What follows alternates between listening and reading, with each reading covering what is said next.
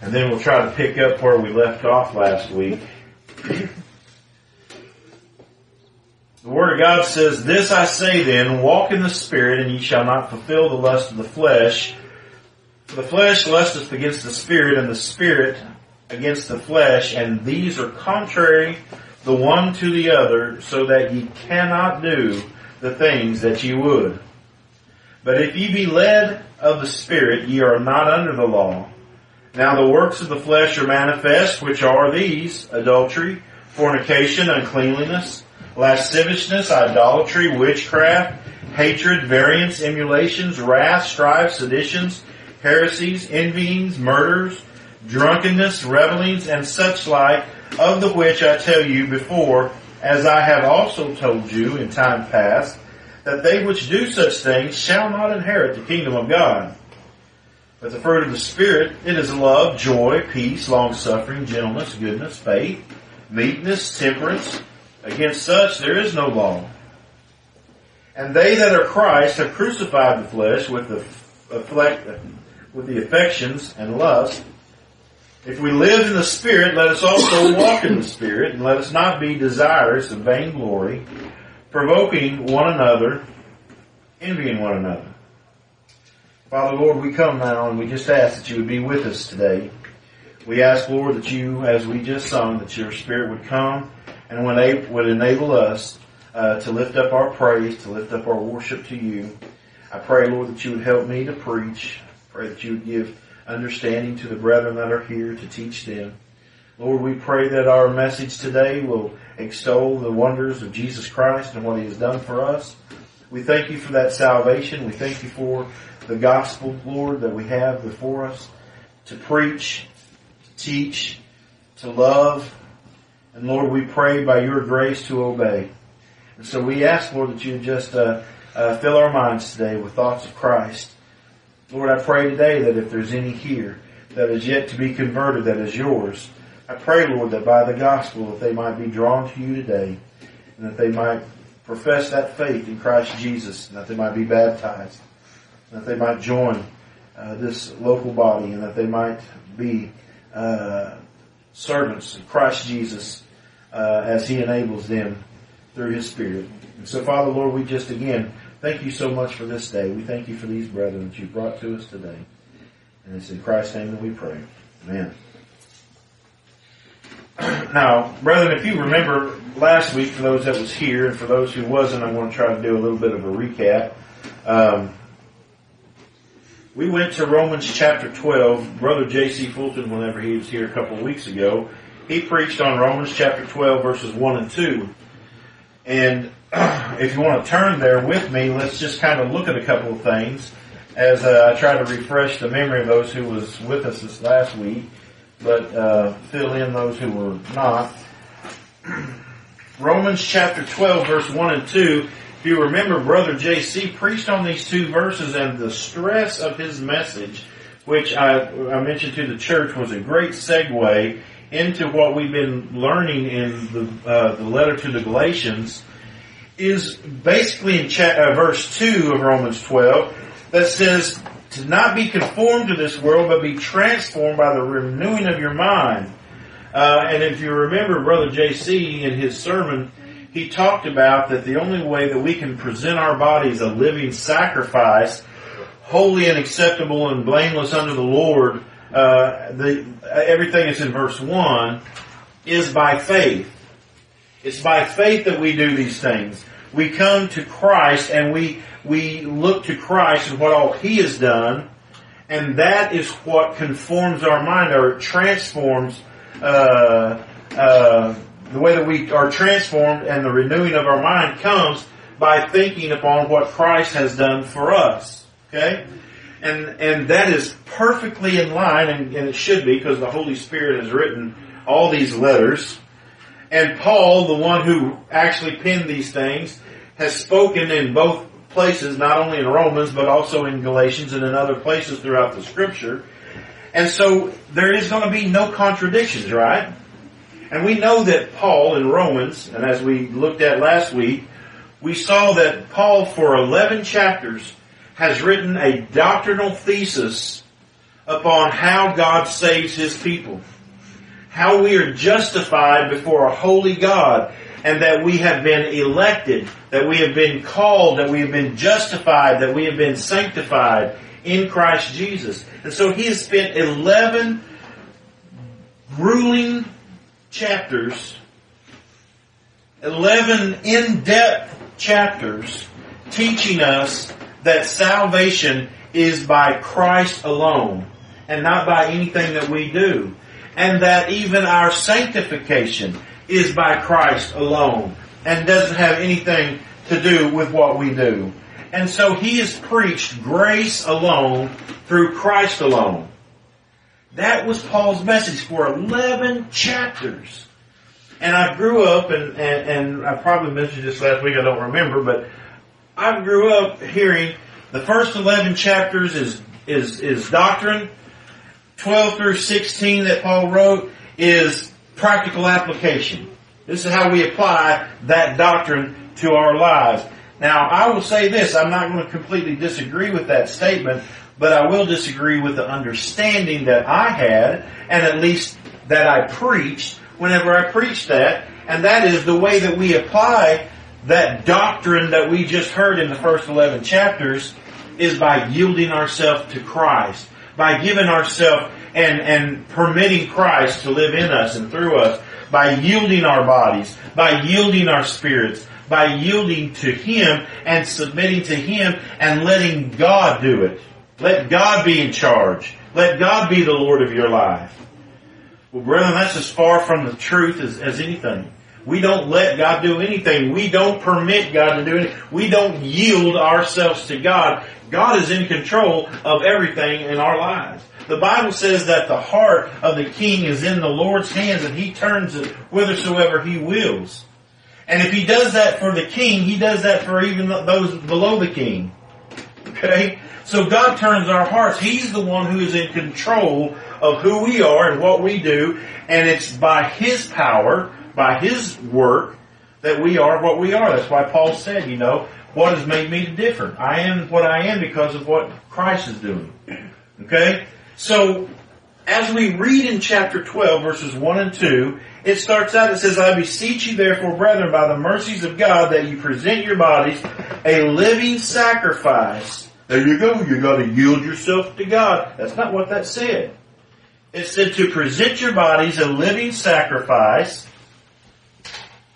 holy, acceptable unto God, which is your reasonable service. Now last week I spent an hour and 45 minutes showing that this cannot mean that we are to present these bodies to God as a living sacrifice, holy, acceptable unto God, being our reasonable service. Because it would contradict everything that Paul has taught in the first 11 chapters, everything that Paul has taught in Galatians, everything that Paul has taught in Colossians, everything that Paul has taught in almost every epistle that he has written, it contradicts the Word of God. For us to take the meaning of this is that we take these bodies and the service that we do in the flesh and present that to Christ. Because brethren, as we've seen last week, there's only one sacrifice that's acceptable to God. And that's Christ's. His body was the only sacrifice that was acceptable unto God. He is the living sacrifice. He died for us as Hebrew, as we read in Hebrews, once for all time. So there's only one sacrifice. We read in Hebrews that by the blood of bulls and goats God is not pleased with. And that was the act of service of the old covenant that God gave for them and He wasn't pleased with that. He wasn't accepting that. It could not take away sins. It could not cover the conscience. But we learned that there was a new and better way, which by, was by the sprinkling of blood, and by that sprinkling of blood, it clears our consciousness, and by the work of that living sacrifice, whoever lives to intercede for us, that living sacrifice, Christ Jesus, stands and says, my obedience was their obedience. My death was their death. We were vitally united to Christ whenever He lived, whenever He died. Therefore, as our substitute, His life, His death are our life and our death. His resurrection is our resurrection. And therefore, Him being the living sacrifice is us being the living sacrifice. Him being the body that the, that the obedience of God was wrought out in was our body that the obedience of God. What does it say there? Holy unto God. It was Him. He was the one who was holy before God. We know that the Bible says that there's none holy but God. He's holy. We're not holy. We are viewed as holy because we are united to Christ Jesus. But we are not holy. We are never going to be holy in this lifetime. So he cannot be talking about us being a living sacrifice because there's only one sacrifice. Even if we could be the sacrifice, let's just say that. It's not going to be a living sacrifice because this flesh is dying. The Bible says that this flesh is continuing to die, but the inner man, that new man, that new creation that's inside of us, it's renewed every day. It's livened every day. It's not dying. It's, it's living continually. But this outer man, it perisheth. It continues to waste away. It's dying. From the minute you're born from your mother's womb, you begin the dying process. You're dying from day one until the day of whatever God has chosen for you to die. And so we cannot be a living sacrifice because everything done in this flesh is not only flesh that cannot please God, but it's a dying sacrifice. It is something that cannot live. It's something that cannot continue. It is something that is temporal. It is not going to make it past this earthly time realm. It is not going to make it into eternity. All the works of the flesh are not going to work whenever we come before God and are judged before God. Whenever the Bible says that is given unto man once to die and after that the judgment, whenever we stand before Jesus Christ, the Almighty Judge, and the books are opened, he is not going to look into a book of works that we have done and say, well done, good faithful servant. You came to church, you give your money, you didn't swear, you didn't, you know, uh, get drunk, you didn't, you know, steal, you didn't kill anybody, you didn't miss the Sabbath, you didn't, uh, you know.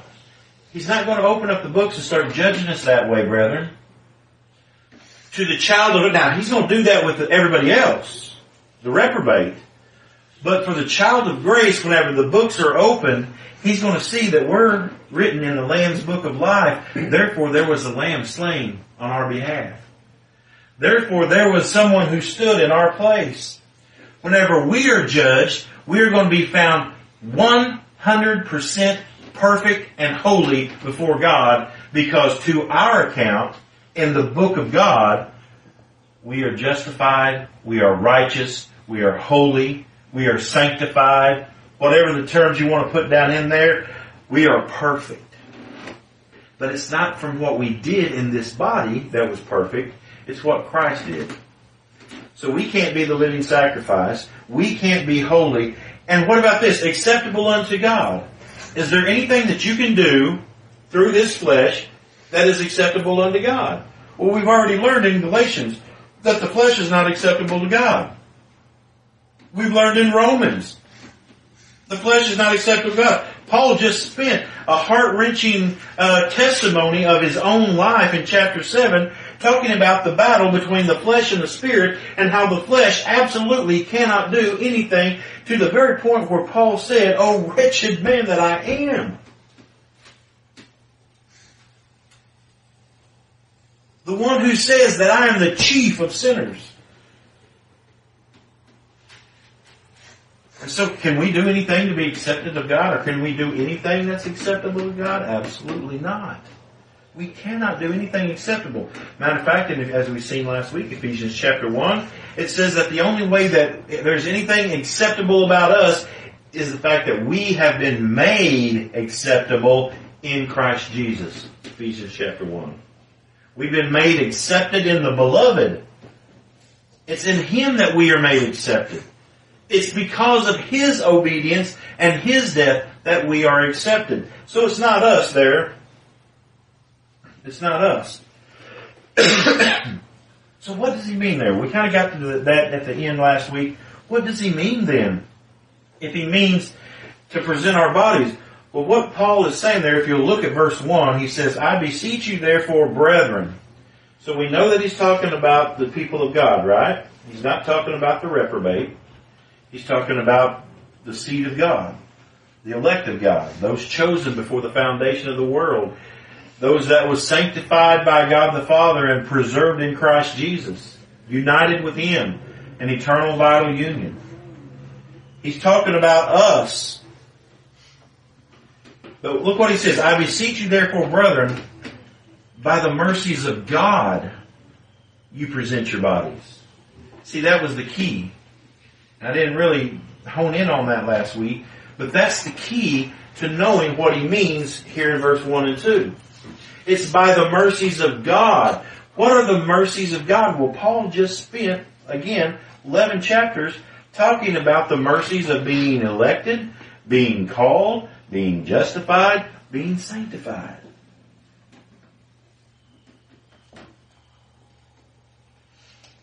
But I think more than anything, he's speaking of the mercies that was promised to David, if you look in context. Look with me, if you would, at Isaiah chapter 55. Isaiah 55.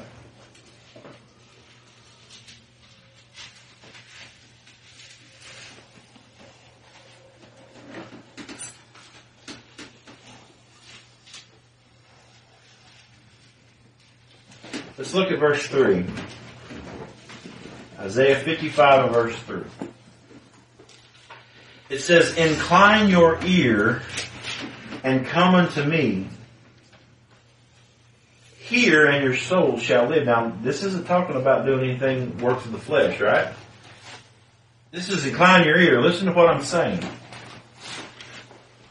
Come unto me.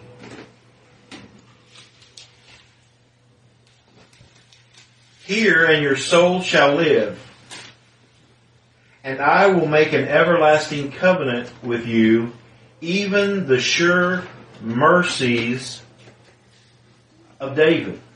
I can read, I can't really read this morning, my eyes are blurry. So he's talking about the sure mercies of David. Now again, look in Acts chapter 13, we looked at this last week. Acts chapter 13. Starting in verse 32.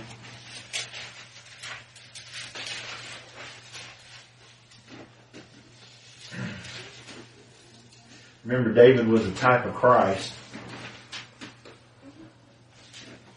Acts 13, 32, it says, And we declare unto you glad tidings, how that the promise which was made unto the fathers, God hath fulfilled the same unto us their children, in that he hath raised up Jesus again, as it is also written in the second psalm, Thou art my son, this day have I begotten thee. And as concerning that he raised him up from the dead, now no more to return to corruption, he said on this wise, I will give you the sure mercies of David. Wherefore he saith also in another psalm, Thou shalt not suffer thine Holy One to see corruption. For David, after he had served his own generation by the will of God, fell on sleep and was laid unto his fathers and saw corruption. But he whom God raised again saw no corruption. Be it known unto you therefore, men and brethren, that through this man is preached unto you the forgiveness of sins. And by him all that believe are justified from all things from which ye could not be justified by the law of Moses. So he's talking about the sure mercies of David. What are the sure mercies of David? It's the things that he promised David that he would do for his people. It's the things that he promised to the people in the covenant. The covenant that he made was that he would forgive their sins, that he would justify them based upon the work of him, of Christ. Right? And so he says here, and by him all that believe are justified. Not will be justified. Do you notice that? The reforms say you will be justified when you believe. But this is, those who believe are justified from all things, from which ye could not be justified by the law of Moses. So the law of Moses cannot justify us before God. Once again, we've heard that a thousand times in our study. So here, if we go back to Romans 12, we see that the mercies of God are the promises that Christ will do the work on our behalf. That the, that the promises of the covenant will be given to us. Is everybody following that? You see what I'm talking about? So Paul is saying here, that's why he used the word therefore. If you remember I spoke about therefore, the therefore is to tell us that everything that I said beforehand, I want to bring it down to a point right here. Because of everything that has happened, all the promises that was given to you and all that doctrine that I just preached in 11 chapters, in light of that, present by the mercies of God, present your bodies as living sacrifices. Through the mercies of Christ, present. How do we present ourselves before God? How do we come before God? How do we show our service to God according to God's Word? Is it by doing things in the flesh? No. It's by coming to Him and presenting ourselves the way that our head did. The way that our leader did. The way that our husband did the way that our Savior did. He presented Himself, perfect obedience, perfect death, resurrection, that was presented unto God, and by His blood, He sprinkled our hearts we were forgiven of our sins and our conscience is made clean. By the sprinkling of blood, our consciences are made clean. Whenever we have been born from above, brethren, and by God's mercy and grace, we are converted from thinking wrongly about righteousness.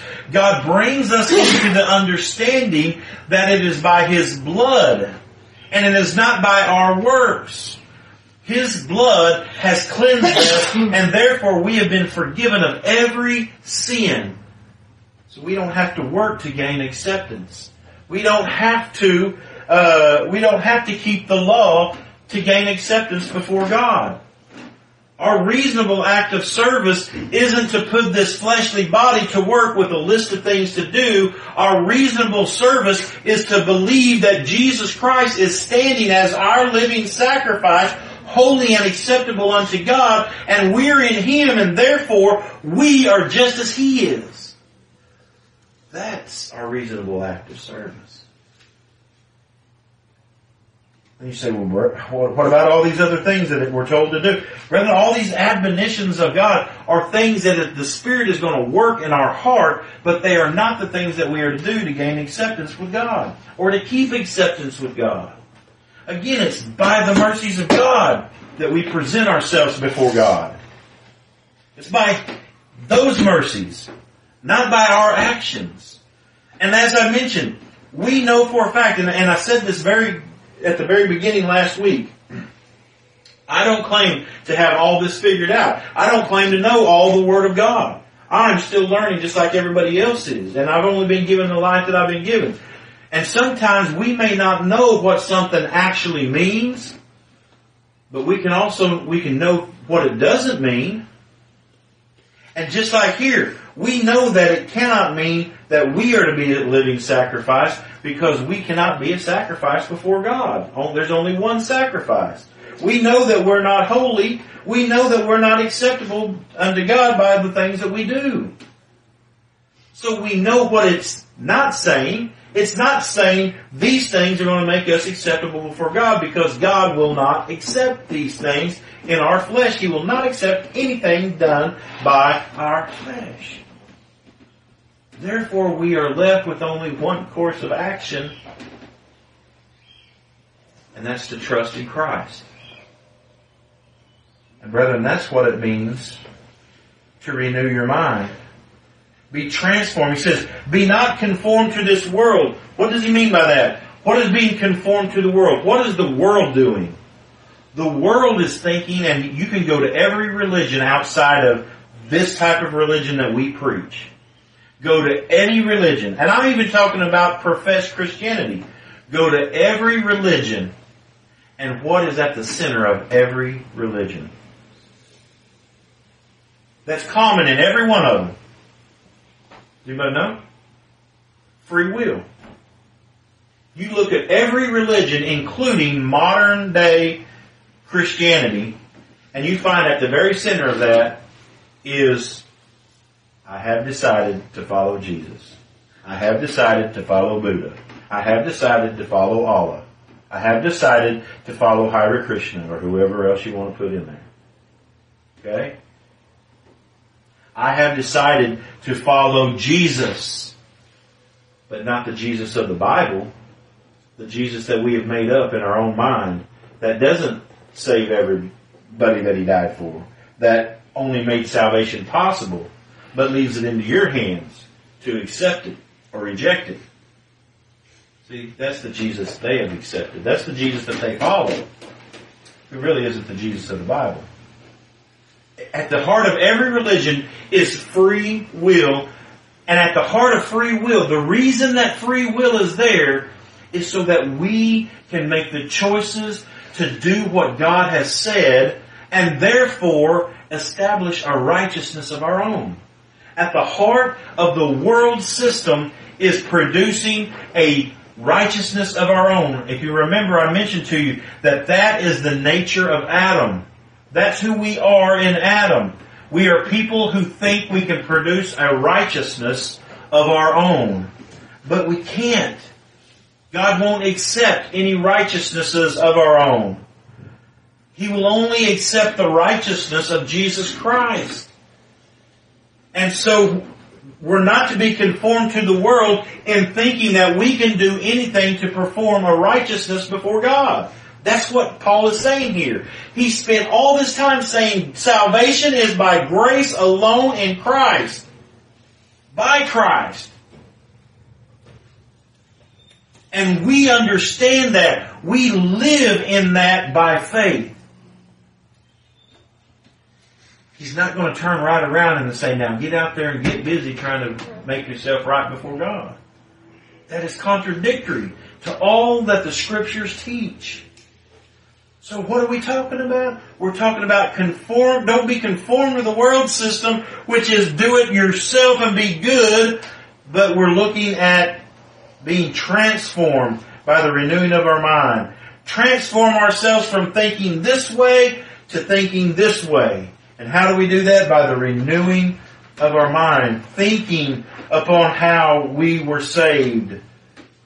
And by doing so, we prove what is good and acceptable and perfect will of God.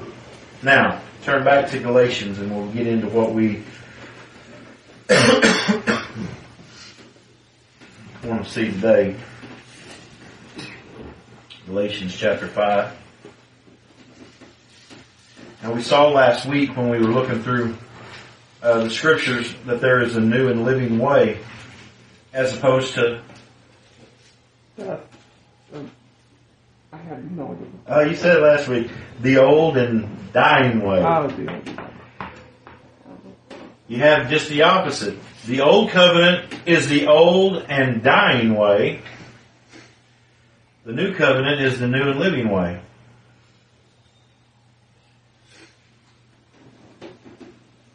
The old covenant has passed away.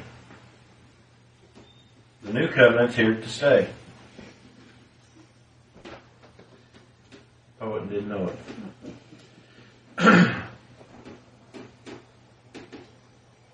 now this new and living way is through the blood of Jesus Christ. We come a different way. There is a new and living way to live, and it's not by performance. It's not by the works in the flesh. Now look again at our passage, verse 16. It says, This I say then, Walk in the Spirit, and ye shall not fulfill the lust of the flesh. For the flesh lusteth against the Spirit, and the Spirit against the flesh, and these are contrary the one to the other. Now let's look at this phrase, walk in the Spirit. We've talked about this already multiple times.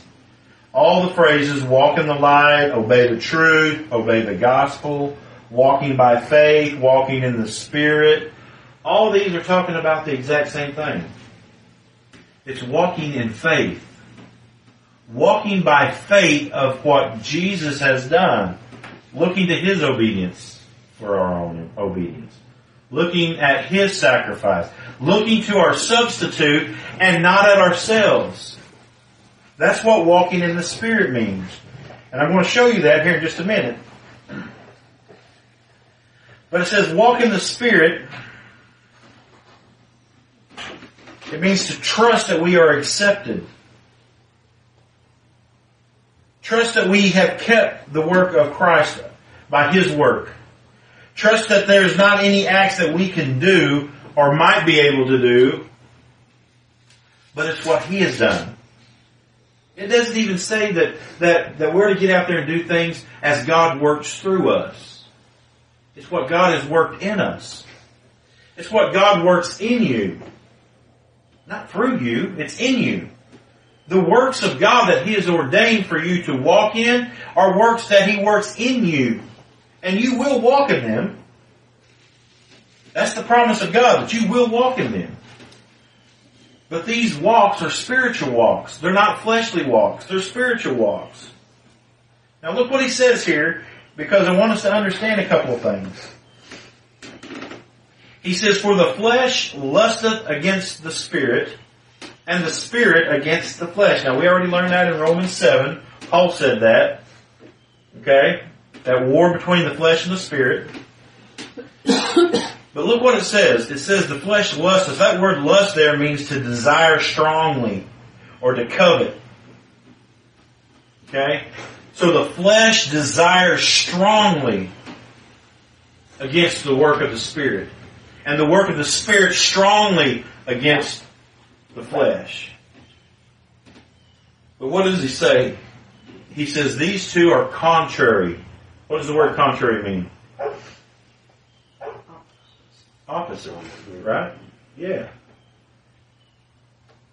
Complete opposite. The, the works of the flesh are opposite the works of the Spirit, or the, or the lust of the Spirit. The lust of the flesh, the lust of the Spirit are in complete opposition to each other, and therefore the Holy Spirit of God by Paul is telling us, therefore since these things are in us both, and both of these are adamantly opposed to each other, as I said in Romans 7, therefore there is this principle. We cannot do what we want to do.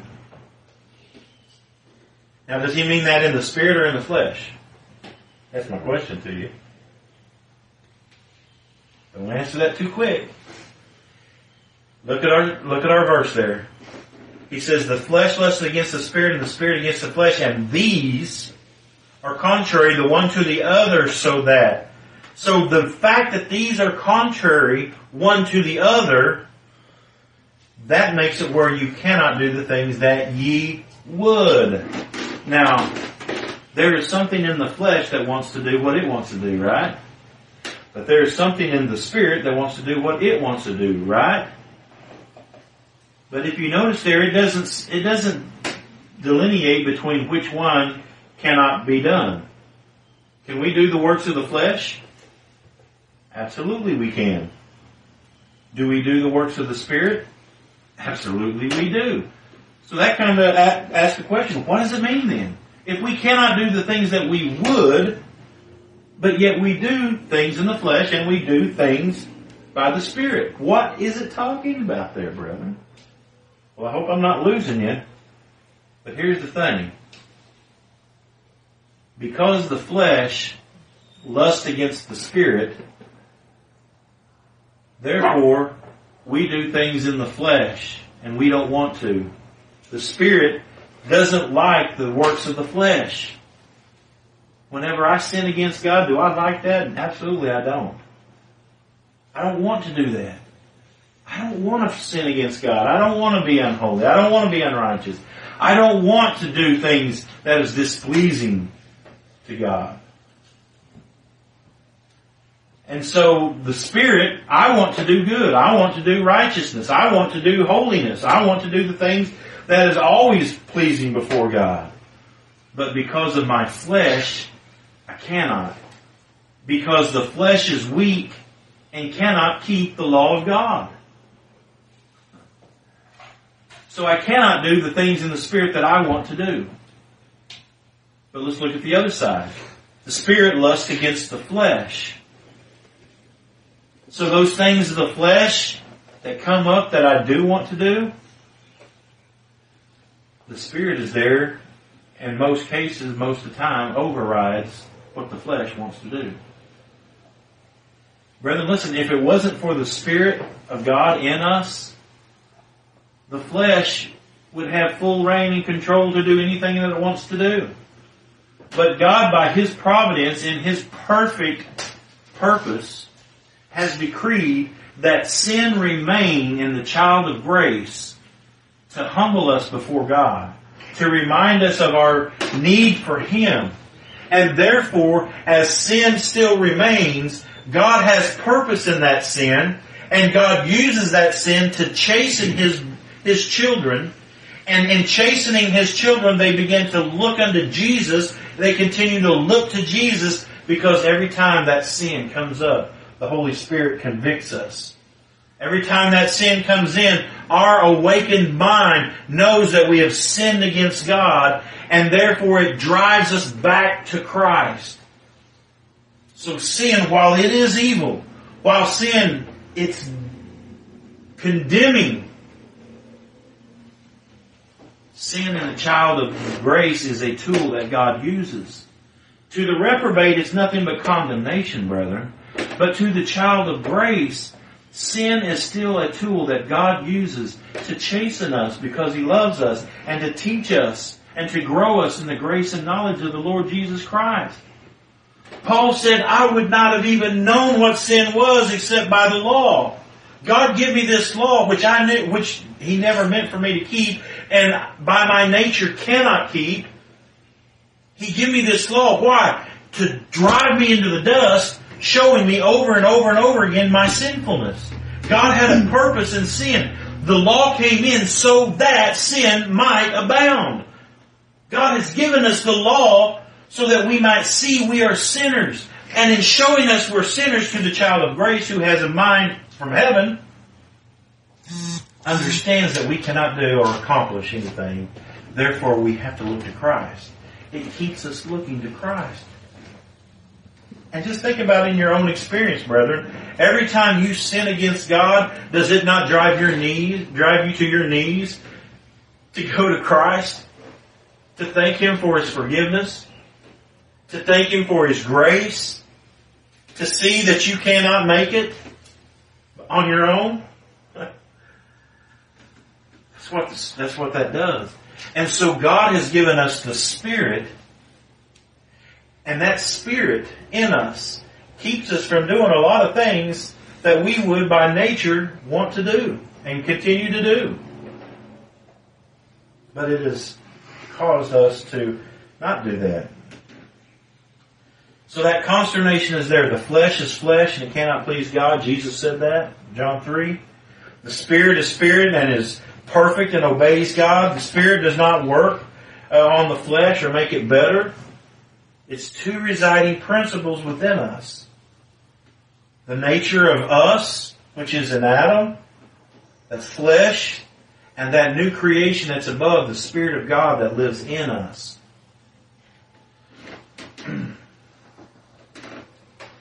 Think of it this way. If the Spirit works anything in the flesh to make it better, it is no longer just flesh, right? Let's go back to thinking about make, presenting our bodies a living sacrifice. God working in us and through us. So God causes us to do these actions outwardly that those actions are going to be accepted. The outward things. Again, I'm talking about the outward things. Things done in the flesh, by the flesh, through the flesh. If the Spirit of God comes in and does something through the flesh, then the flesh is no longer just flesh. It's a mixture, right? But the Bible says that which is born of the flesh is flesh. It doesn't become something else. When we are born of God, the flesh doesn't change. It doesn't get better. God doesn't regenerate us. Okay? That word regeneration is not used for being born from above. That's not what that's talking about. It's talking about the, the resurrection of Jesus Christ. That is what regeneration was. That's the regeneration that's found twice in the Word of God. In that context only. When we are born of God, that is whenever the Holy Spirit is given to us. That's a new creation. That's a new creature. That's not something reworked in us. So, if the Spirit works anything in the flesh and to make us better, the flesh is no longer flesh, but it's spiritual, if just in part, right? And the body, and the, the Bible says that the body, whenever it dies, it is what? It is sown a natural body, not a spiritual body. But if Jesus comes in and he gives this body here some good to do, the ability to do good, then it's no longer natural, but it's now a spirit-filled body. But is that what the scripture teaches us? Is this body ever become spiritual? No. 1 Corinthians 15 tells us that this body is natural and it will only be natural and it will only produce the things of the natural man. The spiritual body that is perfect and holy and righteous and is without sin is something that's waiting for us when this body perishes.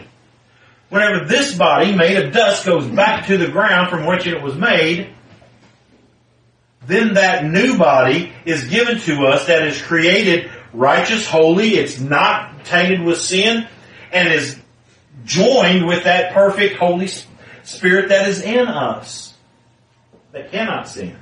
Right? So there's nothing that this flesh can do in this time, in this life, that is pleasing because any efforts of the Spirit to work something in this flesh goes contrary to the Word of God because the Word of God says this flesh is only flesh and it cannot be anything else but flesh. It can only produce the things of the flesh and therefore they will not be accepted, neither will the works of the flesh be accepted. So even if the Spirit work, works in your flesh, out of your flesh, so others can see things in the flesh, then that right there is not something that has made you accepted before God. Now, it might be actions that we do, it might be stuff that we do, but that is not the basis and the grounds on acceptance before God, of keeping of perseverance before God. That has got nothing to do with salvation, whether eternal or temporal. If you allow me that word.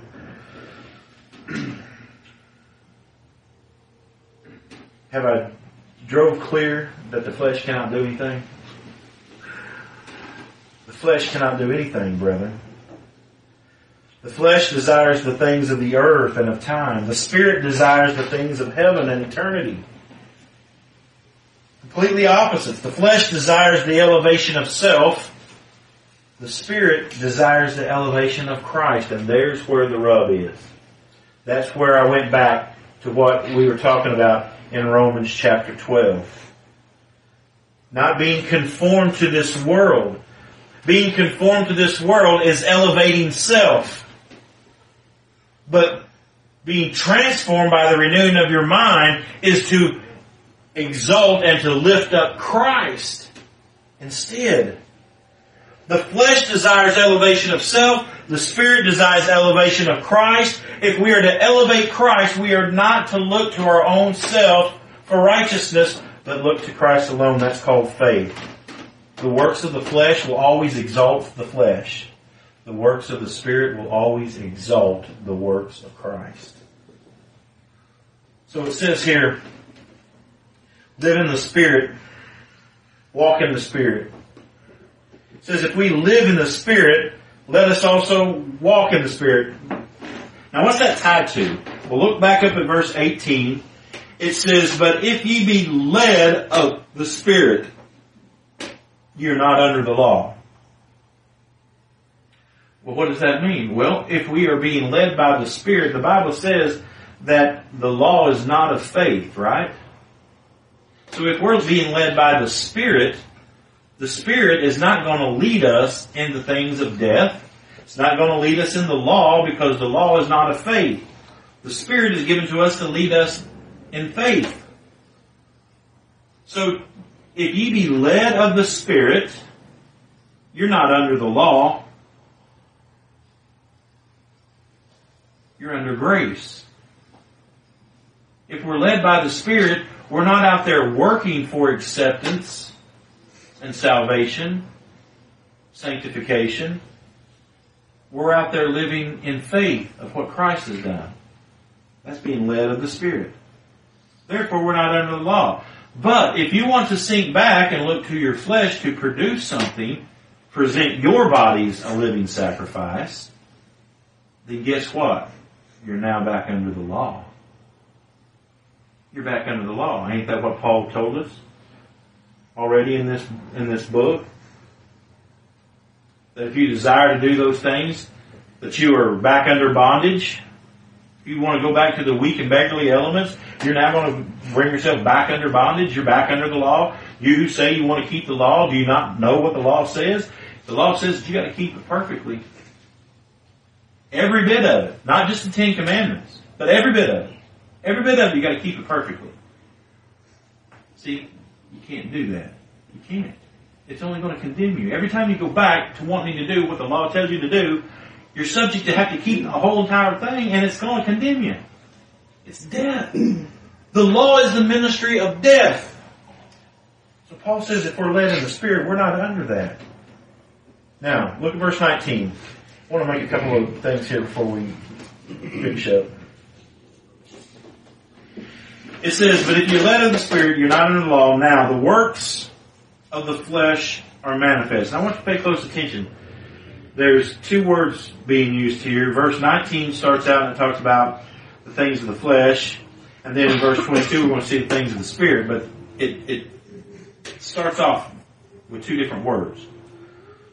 It says, Now the works of the flesh are manifest. Which are these? adultery, fornication, uncleanliness, lasciviousness, idolatry, witchcraft, hatred, variance, emulations, wrath, strife, seditions, heresies, envyings, murders, drunkenness, revelings, and such like, of the which I tell you before, as I have told you in time past, that they which do such things shall not inherit the kingdom of God. These are the works of the flesh. Brethren, these are manifest in the nature of Adam. That's what every one of us are capable of, save for the grace of God keeping us from doing any of these things. But look, it says it's the works of the flesh. That's what we do. That's what we produce. That's what the flesh produces.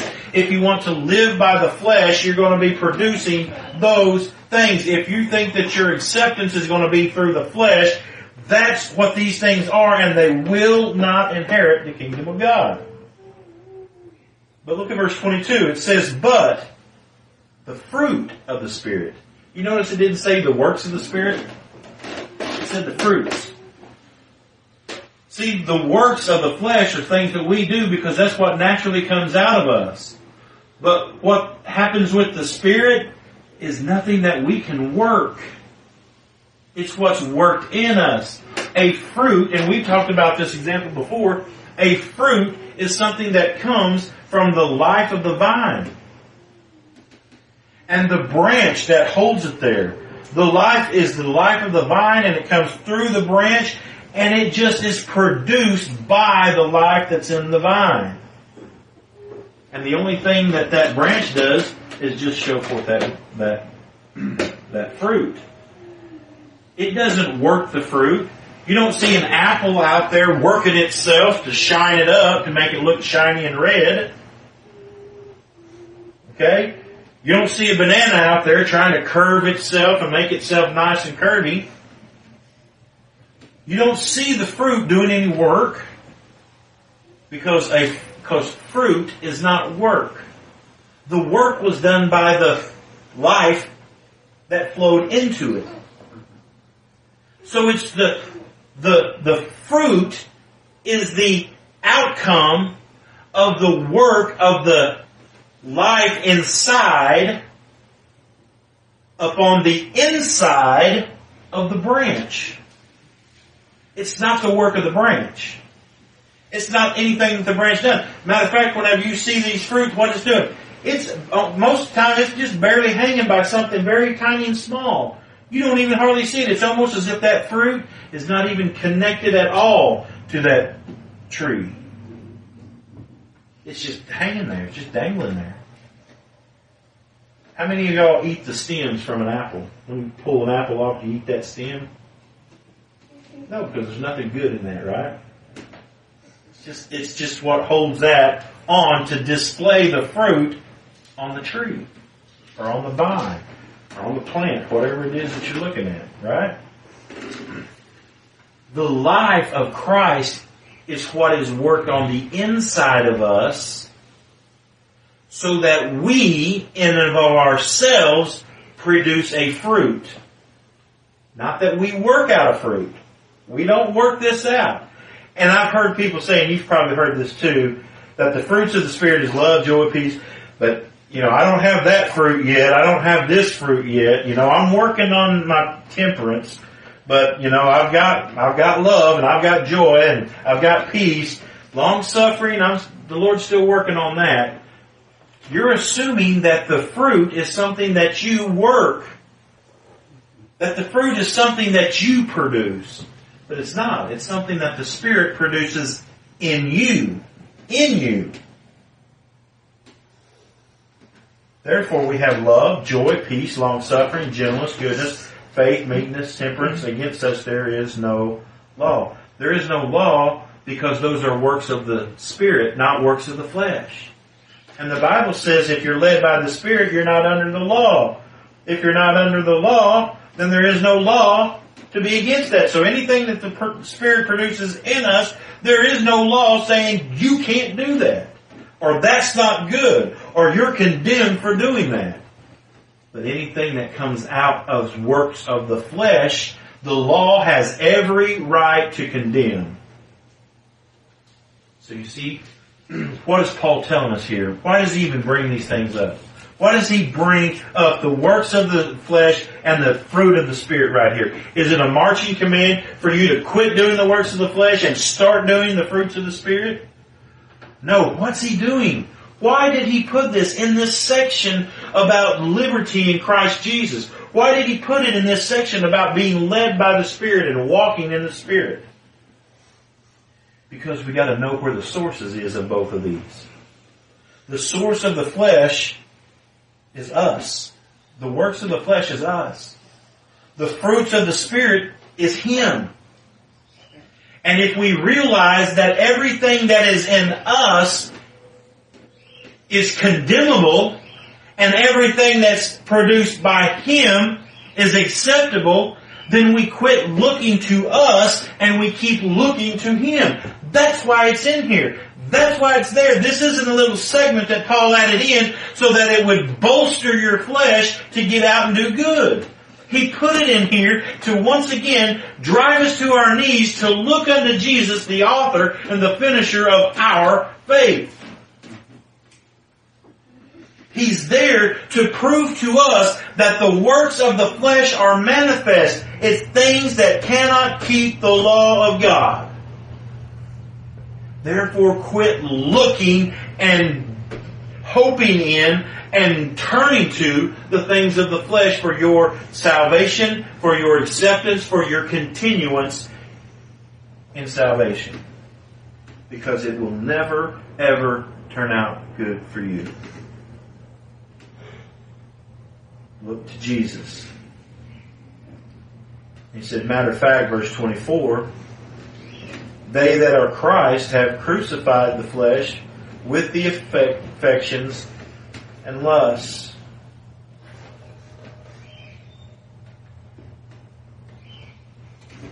We've crucified those things. We know that the flesh is not going to produce anything. So therefore we have died to ourself. We have died. Now what does that mean? That each day I get up and I tell myself, nope, you're not going to do that, so I'm going to constrain my sin so I can live holy. Is that what that's talking about? No. What does dying to yourself mean? It means to die to the understanding that I can produce righteousness. That's what dying to yourself means. That's what this means. I have crucified the flesh with the affections and lust. The lust of the flesh is to produce righteousness. We, if we are God's children, crucify the flesh. We put it to death. There is no notion of righteous keeping for me because I'm just flesh. The only righteousness is what Christ has done. Brethren, it always comes back to Christ alone. Christ alone. Christ alone. He's our substitute. Why, why would we need a substitute if we could produce this righteousness on our own? That's why Paul said, if you think that you can do these things, then Christ has died in vain. Christ is of no effect for you. Might as well just forget about the whole thing of the cross because you can produce a righteousness that's acceptable to God. That's a slap in the face of God. That's blasphemy. To think that God would accept any work that we do. So preacher, are you just saying that we just live like hell and God's going to accept anything that we do because of what Christ did? That's not what I said. That's what people want to think that I said, but that's not what I said. Because the Bible here says that the love of God constrains us. The Bible here tells us that the spirit that is in us wars against and lusts against the flesh so that we cannot do the things that we want to do. So the flesh is going to be stopped by the spirit as God purposes. I told you guys this before. We're going to work every work that God has ordained for us to work. No more, but no less either. But those works are internal spiritual works that God has given for us. And that is faith. That is repentance. That is these that we read right here. Love, joy, peace, long suffering, gentleness, goodness, faith, meekness, temperance. These things, those are the things that God is producing in us. Those are the works of God. And so it says in verse 25, if we live in the Spirit, let us also walk in the Spirit. So if we live in the Spirit, he's saying, if you're a child of grace and you live in the Spirit, this is how we walk. He's not giving you a command to start walking that way. He says, let us also walk in the Spirit. If we live in the Spirit, then we should be walking in the Spirit. That's the nature of the child of the Spirit. To walk that way. Let us not be desirous of vain glory. And that goes right with what we've seen in the works of the flesh. The works of the flesh want to produce a righteousness of, its, of its own. It wants to, remember I said a while ago, it wants to exalt itself. Let's not be desirous of vain glory. Remember when Paul said how good of a Pharisee he was? He was the Pharisee of Pharisees. He was Gamaliel's right hand man. He kept the law perfectly. He did all these things. I mean, he was, he was, he was the Jews' perfect child. But what did Paul say whenever God revealed his son in him? Whenever God revealed his son in Paul, Paul said, all those thought, things that I thought were gain, I now count as loss. I consider them dung except for the glory of Christ. That's what he desires. He didn't desire to pump himself up anymore. He didn't desire to lift himself and exalt Paul anymore. He desired to exalt Christ Jesus. And so let us not be desirous of vainglory. Provoking one another. Envying one another. See, whenever you work in the flesh, you know what we start doing? We start expecting, inspecting everyone else's work. Well, look at me, I do all this. Brother so and so, he's not doing what he ought to do. He should be doing more. How come every Sunday I do this? How come it's always these groups of people that does it, but those over there, they're not ever doing anything? We're always inspecting. Well, it was okay for brother so and so to go out there and do something. We're always looking at each other. We're always going to judge each other by each other. So he says here, let's not provoke one another and envy one another. Let's look unto Christ. Let's look at Him. All right. Does anybody have a question or a comment? Any passage of Scripture that comes to your mind you want to read? I just want to ask because uh, here in Spanish says the the is the fruit of the spirit, and sometimes I hear that uh, you said it in plural, but I don't know if it's in plural. Yeah, it's, it's a singular, isn't it? Yeah, because well, um, when it says something about works in the flesh, um, rather it says works are like in plural. Plural. But here, um, when talk about the spirit, it says just the fruit. That it has nine um, Characteristics. characters. Yes. And I remember um, Zachariah 4, um, verse 6. I, I don't know if you can read it. Zach, what, what was it, Zachariah? Yeah. Uh, chapter 4 and verse 6. And we have to know that it's not because we're going to do something, it's just because of the Spirit. Zechariah 4. Yeah, 6. It's for D because it's just the last. Not by might, nor by power, but by my spirit, saith the Lord of hosts. Is that what you're talking about? Yeah. Yes, sir. Yeah, that's actually what I was kind of getting at a while ago whenever I said we look at those fruit of the Spirit and we start saying, well, I'm working on this one and I'm trying on this one, I'm not too good at this one. It isn't, it isn't sing, or singular or plural f- fruits, as the brother said. It's a singular thing. This is the fruit. Love, joy, peace, all those things are the characteristic of the Spirit of God in us. It's not we're working on this one, we're working on this one, or working on this one. Okay? You know, we used to sing that song, He's still working on me make me what I ought to be. Okay? It's really not biblical. He's still working on me, but he's working on me to grow in the grace and knowledge of Christ, not to start working on the outward flesh. He's not working on me to try to make me more holy, because I can't be holy. He's working on me to trust in the one who is holy and look to him. Yeah, brother, that's that's that's a good observation there. That the fruit of the spirit is singular. Now, I I was taught that growing up. Uh, despite what what I believed myself, what I believed about that, uh, you know, something that we worked on, but we were taught that that's a singular thing. There, it's not a plural. That they all come together in one package. It's a fruit basket. Not a fruit market. Copyright, registered trademark. That your picture. Put my picture on that and put that on the internet. All right. Anybody else got a question or any, any correction? All right.